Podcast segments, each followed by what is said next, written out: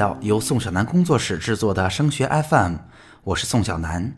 在这档节目当中，我们会专注于高考复习提分的方法、志愿填报省分的技巧，以及如何顺利通过自主招生、综合素质评价招生的申请。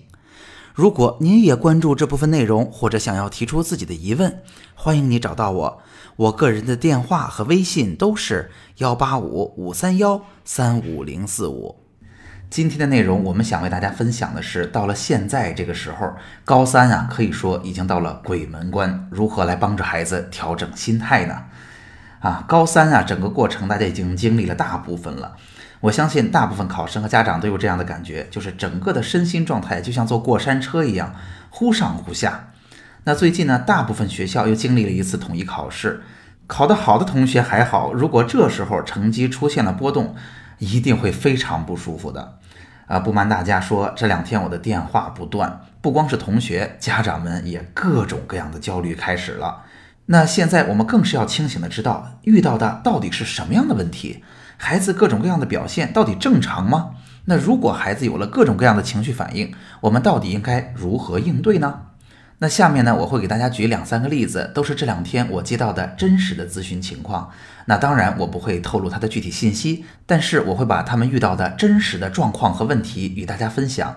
请大家在收听的过程当中跟着我一起思考，这到底是什么问题？如果换是您，您会如何处理？那第一个孩子，我是接到了妈妈的电话，妈妈告诉我说，孩子最近的状态非常不对，回家来之后各种负能量，充满了抱怨。觉得天天在学校里都在考试，非常的消耗。回到家甚至还说过，我觉得不用去学校了，老考试也没什么收获。但是他的同学们都在考试啊，怎么人家就过得好好的呢？我的孩子这到底是怎么回事啊？那说到这儿，不知道大家怎么想哈？其实啊，这个孩子的成绩还是非常不错的。我曾经跟孩子认真的交谈过，我能感受到孩子是一个很理性、很有自己的方法、也很自信的人。当时啊，这个妈妈焦急的心情我们没有拦得住哈，我跟孩子通了个简单的电话。那结果我从孩子这儿得到的信息是，感觉天天在学校里考试做卷子，没有足够高效的学习到新东西，所以有点着急。因为他的成绩其实还不错哈，所以他认为我的基础知识已经比较扎实了，该背的东西我都背过了。那时间花在别的地方可能会更加有效。那相信听到这儿，您脑子里也有解决办法了。我来给大家分享一下我的解决方案哈。首先呢，离开学校当然是不行的哈，这个事儿也没有必要跟孩子急，我相信孩子也没有那么当真，我们不用把这个事儿变成一个大事儿，不需要专门说，因为啊，集体生活其实在这个时候更容易帮助孩子们来面对如此巨大的压力，身边有小伙伴还可以疏解疏解，其实远比回家要来得好。那同时呢，在电话当中我确认过了，其实孩子的状态非常好，非常好的表现就是心里有劲儿，思路清晰。他只是需要抱怨抱怨，那他的抱怨呢？大家也能听得出，其实很为自己负责。他是希望把时间花在更重要的地方上，以便自己在高考当中取得更好的成绩。所以家长们可以怎么做呢？一方面，您完全可以忽略他说我不想上学这件事儿，就当没听见啊。另一方面呢，呃，当他有负面情绪的时候，他说我们就听着，我们也同样会觉得说你真的很不容易，我们说给他听。那同时呢，对于他这种对于自己很负责任、愿意主动的去思考、积极的安排自己复习时间和计划的这种状态，我们当然要给予肯定。那我觉得你这才是对于高考真正负责任的态度。妈妈相信你能做得很好。哎，妈妈不是专家，我听你的。然后剩下的事情父母都不需要做，您只需要回过头来处理好自己现在紧张和焦虑的心情就好了。大家想想看，您这样进行了沟通，孩子那些仅仅因为郁闷的情绪提出来的不是很靠谱的方案，其实您也没理他，主要问题还是心情嘛。那同时呢，你还给了他积极的鼓励，还让他现在的做法得到了肯定，那他就更会理性、积极、认真的去完成自己的任务了。所以，如果您家里也是这样的情况，告诉您太正常了，非常好，是个不错的状态。那我们再来看第二个例子哈。第二个例子同样是一个家长来的电话，这回是一个爸爸，他会这样告诉我：最近的考试成绩正在下滑，而且爸爸非常认真哈，统计了高三以来所有考试的班级名次和年级名次，然后来看这个名次的趋势，能够感觉到在整个高三的过程中，一开始状态非常好，身体也很好，精神头也非常足，那一开始的成绩是稳步上升的。但是从高三下学期的一模以后，能够看到成绩已经在慢慢的下降了。那爸爸妈妈呢，进行了非常理性的分析，然后总结出原因，说现在呀，因为孩子偶尔会感觉胃疼，偶尔会有肠胃炎，就是感觉他的状态已经明显不如高三刚刚开始的时候了。所以理性分析过后，应该提醒孩子来锻炼身体，或者呢，同时是不是需要呃完善和调整一下现如今的学习方法？但是呢，这件事情看起来可能并不是这么容易。爸爸旁敲侧击地给孩子提过这件事儿，孩子的反馈并不正面。孩子会说：“我觉得现在锻炼身体有问题，因为如果我去锻炼身体，如果时间少了呢，他既耽误了时间，又没有效果；如果时间多了呢，又会让我感觉非常的疲惫，回来影响复习。所以我觉得完全没有必要。”然而，爸爸妈妈感觉孩子会不会稍微有点倔呀？他听不进我们的话。所以，我有必要跟孩子和孩子的班主任认真的谈一谈。不知道这个例子听到这儿，大家会有什么样的感觉？那我先说说我的看法哈。首先，在高三哈，尤其是到了四月底五月的时候，是整个高三最难熬的时候。我们难得在我们的题目里边，今天用了一个像标题党一样的题目哈，就是真的高三到了鬼门关，这是最难过的时候。在这段时间里边，孩子成绩有波动，身心疲惫是非常非常正常的。大家想想看，整个高三的规律是起伏起伏的，就是刚开始的时候劲儿特别足，到了十一月份第一次期中考之后，有些人就已经开始累了。然后等我们过了寒假，经过一系列的调整，又会面临高三下学期第一次的统考。那统考之前，一般大家劲头也是非常充足的。一方面经过了休息，一方面统考都非常的重要，老师都会认真的做好战前动员，所以这段时间又不错。但是真正到了四月下旬，一直到五月中旬。那这段时间对于孩子来讲非常非常的难熬，而且不光是对孩子吧，对整个家庭都是这样。所以，如果在这段时间孩子还没有丧失斗志，还有心思把事情做好，并且能够调整自己的状态，每天在认真的做事情，虽然可能他没办法百分之百的投入和有百分之百的效率，只要他还没有出现崩溃的迹象，其实都没有关系。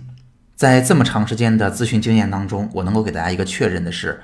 在这个时候，十个学生里边有九点九个学生，只要遇到了问题，就出现在心理上，而不是其他的任何方面。所以，什么问题就用什么样的方式来处理。我们千万不要用学业的方式来处理心理的问题。什么意思呢？我给各位家长提的建议就是，在这时候，有些东西是跟孩子不需要谈的，或者您谈是不合适的；有些东西您谈是特别合适的。我分别说给大家听一听。那最不适合大家谈的，也相信是大家最头疼的，就是谈学习、谈学习方法。非常理解大家哈，我们着急归着急，但是毕竟在学习这件事儿上，我相信我们不得不承认我们不专业。而且啊，我们作为父母的角色，谈学习其实很容易跟孩子吵起来。大家想想看，您的孩子啊，应该在一所不错的学校。如果这么好的学校，他专业的老师都做不好。如果您的孩子在十几岁，精力最旺盛、体能最好的时候，每天用了十几个小时，这件事儿还没有做好，那我想问，为什么我们这样一个业余的人士出的主意就能够帮助孩子做好？而且，其实还有另外一个衍生的问题，就是我们现在给孩子提的主意和方法，会不会仅仅是因为我们焦虑了？孩子现在如果真的听了我们的方法，用我们的方法坚持去做，一个月以后成绩下降了。您愿意接受或者愿意为这个结果负责吗？其实也是不合适的，对吧？更多的，我们现在应该是让孩子为自己承担责任，他才会有更好的状态。而且呀，在这个时候，我们跟孩子去谈学习，还会得不偿失，因为可能很多家长都会认为，学习出了问题，我当然是应该跟孩子谈学习了。但这时候，您跟孩子无论是谈新的学习方法，还是从您的嘴里来谈出对于他现在学习状况的不满意，都会给孩子带来额外的心理负荷。然而，这个时候他本身在学校里本身面临高考的心理压力就够大了。如果我们在这时候再给孩子额外的心理问题去处理，其实我们就是在帮倒忙。所以，不建议大家跟孩子谈学习。那我们应该谈什么呢？我们应该跟孩子谈心情。作为家长，我们最适合的也是做这件事。大家想想看，但凡胃痛、拉肚子、考试的时候想上厕所，大部分情况下都是紧张和压力导致的。有的人有胃病，甚至您去查查，呃，他并不是什么吃的不好了，或者周围的环境不好了，其实就是长时间处于一个比较大的压力环境下，他就会在身体上有一些反应。所以，我们现在如果想要帮助到孩子，您可以做的其实是这么几件事儿。那比如说，我们可以把握好每天跟孩子一起吃饭的时间，无论您是中午能见到他，晚上能见到他，那在这段时间里边，其实孩子是专心吃饭的，他不会去想学习啊，想别的事情的。那在这时候，我们跟他聊聊学校里到底发生了什么呀？同学和同学之间发生了什么样的故事呀？谁跟谁又谈恋爱啦？那我是不是特别讨厌谁呀？想说说谁的坏话呀？那今天学习当中遇到了哪些开心的事儿，很有成就感？哪些不开心的事儿，很郁闷啊？我们都在这个时候能够认真的倾听孩子的话，不给他建议，只是为了单纯的缓解他的心理压力，这其实就是一件挺好的事情。那第二呢，我会建议大家认真的听孩子说话的同时，要尽可能的给孩子及时而具体的鼓励。那比如孩子回来说今天考了一次物理，那选择题考的挺好的，也没怎么丢分儿，但是后边两个大题啊有一些步骤错了，挺郁闷的。那我们要说的就一定是。积极的肯定他的优点，并请他发扬他的优点来解决他的不足。比如说，我们可以说，那选择题为什么做的这么好啊？那后边没做完，会不会是因为有可能我们时间不够用了，或者怎么样的？但是既然前面做的这么好，我相信你一定有啊成功的经验值得总结呀。你愿意说给我听听吗？那如此一来，我们一方面了解了孩子在学校的情况，帮助孩子疏解了压力；另外一方面呢，又给了他积极的支持，并且呢，我们通过他的优点来尝试解决他的问题。呃，反而我不太建议很多家长遇到问题会说：“那我们找找问题在哪儿啊？你为什么犯了这样的错误啊？你下次能不能不犯这样的错误了？”那这样的谈话法呢，每次都会归因到具体的问题上，其实还是需要孩子自己来承担责任。他是非常清楚自己有这方面的责任的。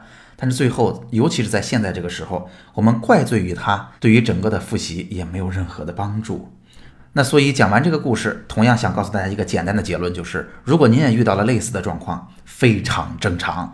您在解决这样问题的时候，一定要记得不要把简单的问题处理得更加复杂。好，那会不会真的有需要干预的状况呢？有的，那就是如果在现在孩子啊已经出现了我不想上学了。甚至他会告诉您，我压力大到可能坚持不了一场考试了，我可能都进不了考场了。千万不要小看这件事，千万不要忽略了孩子的求救。如果是这样，我建议您尽快找心理咨询的专业人士来帮忙。这件事真的非常专业，很有技术含量。基本上我们已经很难自己解决了，千万不要自己拍脑门说，那这不换个环境就好了吗？他怎么还能这么想呢？千万不要这么去考虑，因为后边的压力还会更大。而且啊，一旦孩子有了这样的状况，八成情况下，身边的家庭环境或者学校环境就是孩子不小的压力来源。所以，如果您遇到这种境遇了，时不我待，抓紧解决。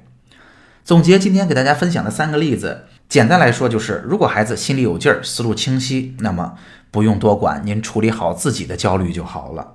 那如果孩子成绩有波动，身心感觉到很疲惫，那么这非常正常，请您有意识的帮孩子排解一下焦虑的心情，然后积极及时的给予具体的鼓励。